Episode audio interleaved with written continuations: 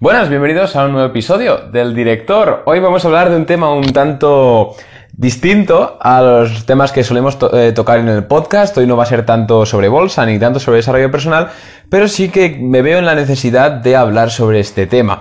Eh, es un tema que toca, bueno, toca un poco la política, sobre todo en España, aunque es aplicable a todo el mundo y ahora os explicaré por qué eh, al detalle. Pero bueno, como está estrechamente ligado con la economía y, con, bueno, con la macroeconomía, que al fin y al cabo está estrechamente ligada también, dada la, valga la redundancia, a los mercados financieros, pues me veo en la obligación de comentarlo. Y no es otra cosa que la, liberación, la liberalización del mercado laboral. Eh, ayer, para quien no sea de España, pues lo explico, y para quien sea de España y no se ha enterado, pues también le va a, puede aprovechar la explicación.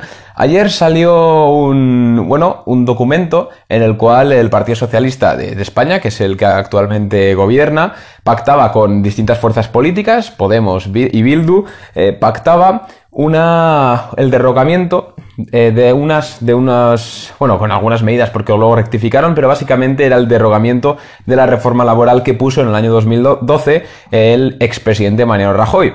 Ya sabéis que la reforma laboral del año 2012 básicamente lo que hacía era otorgar, por así decirlo, más poder al empresario para, a la hora de contratar y despedir a personas. Es decir, Básicamente lo que hacía era liberalizar un poquito, un poquito el mercado laboral, de tal forma que se estimulaban los contratos, ya sea temporales, fijos o, pues, o estacionarios. Y de esta forma pues se reactivaba un poco la economía. Algo muy sencillo, de primero de economía, y hasta aquí todo bien. Pero el problema es cuando, cuando me levanto esta mañana y veo que van a derrogar, si no todos, muchos de los puntos de esta reforma laboral que, como digo, la, hicieron, la hizo el gobierno, un gobierno eh, sí, bueno, un, gobierno de derechas hace unos años. Me pregunto si hay alguien que sepa algo sobre, sobre economía, sobre macroeconomía en el gobierno.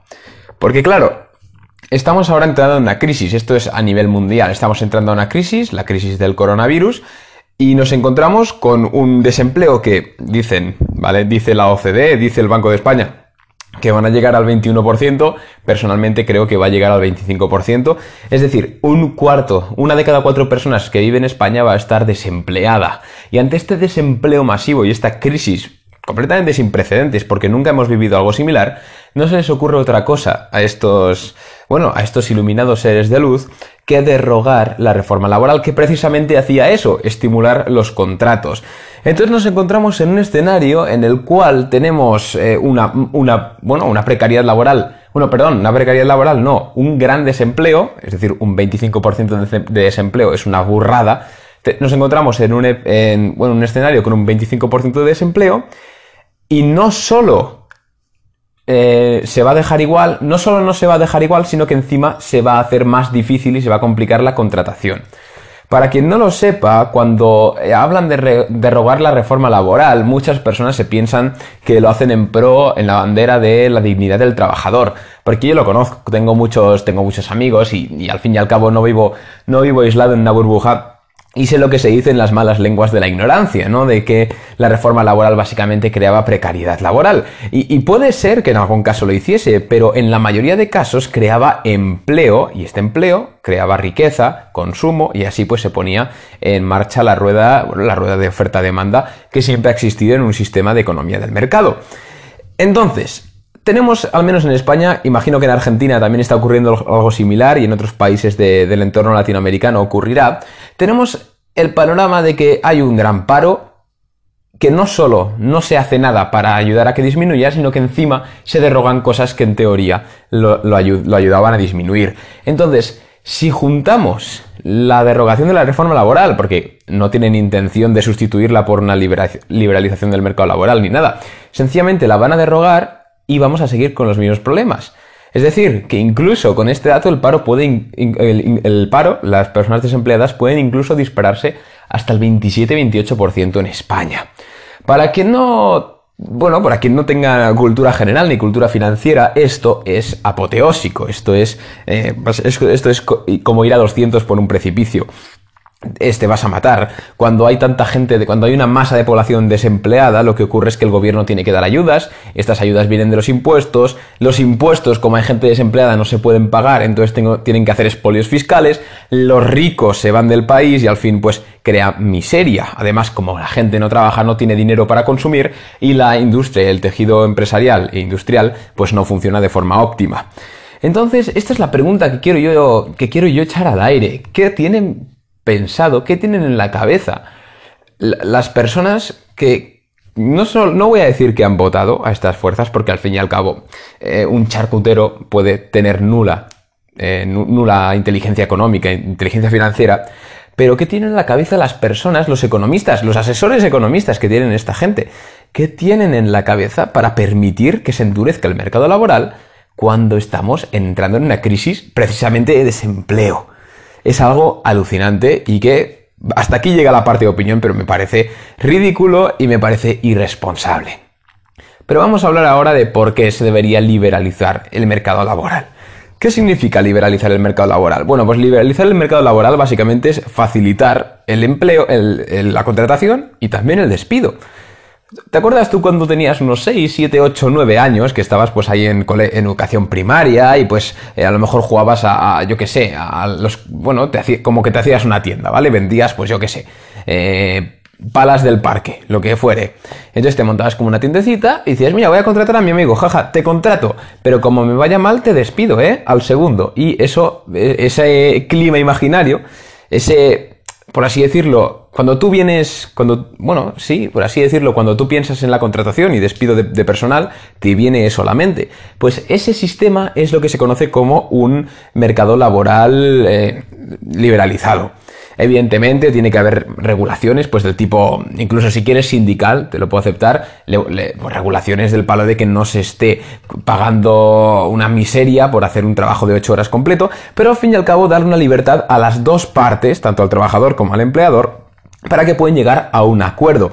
Porque actualmente en España, por ejemplo, si yo quiero ahora mismo contratar a un, bueno, a un operador web para que opere, para que me haga de soporte técnico en mi, en mi tienda online, tengo que hacer, tengo que pasar por miles de procedimientos burocráticos, tengo que darle un salario mínimo.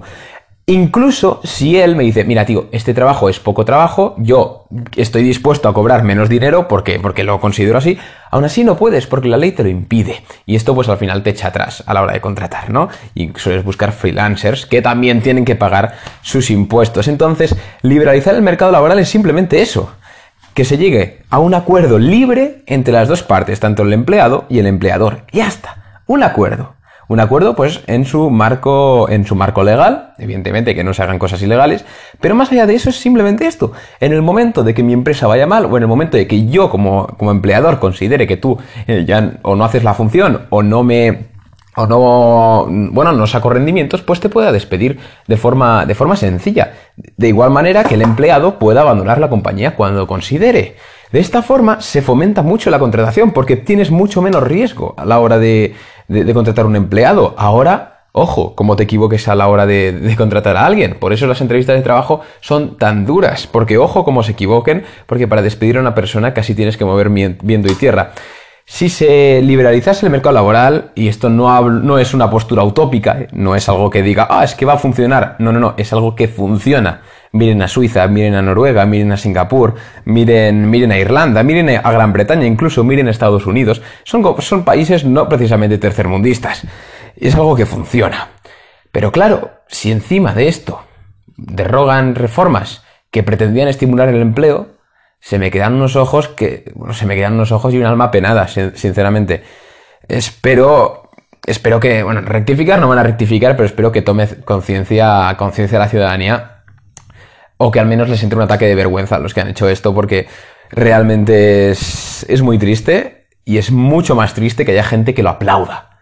Eh, es muy triste que haya gente que aplauda la, la derogación de la reforma laboral cuando si le pides que la definan no sabrían hacerlo en menos de 10 segundos.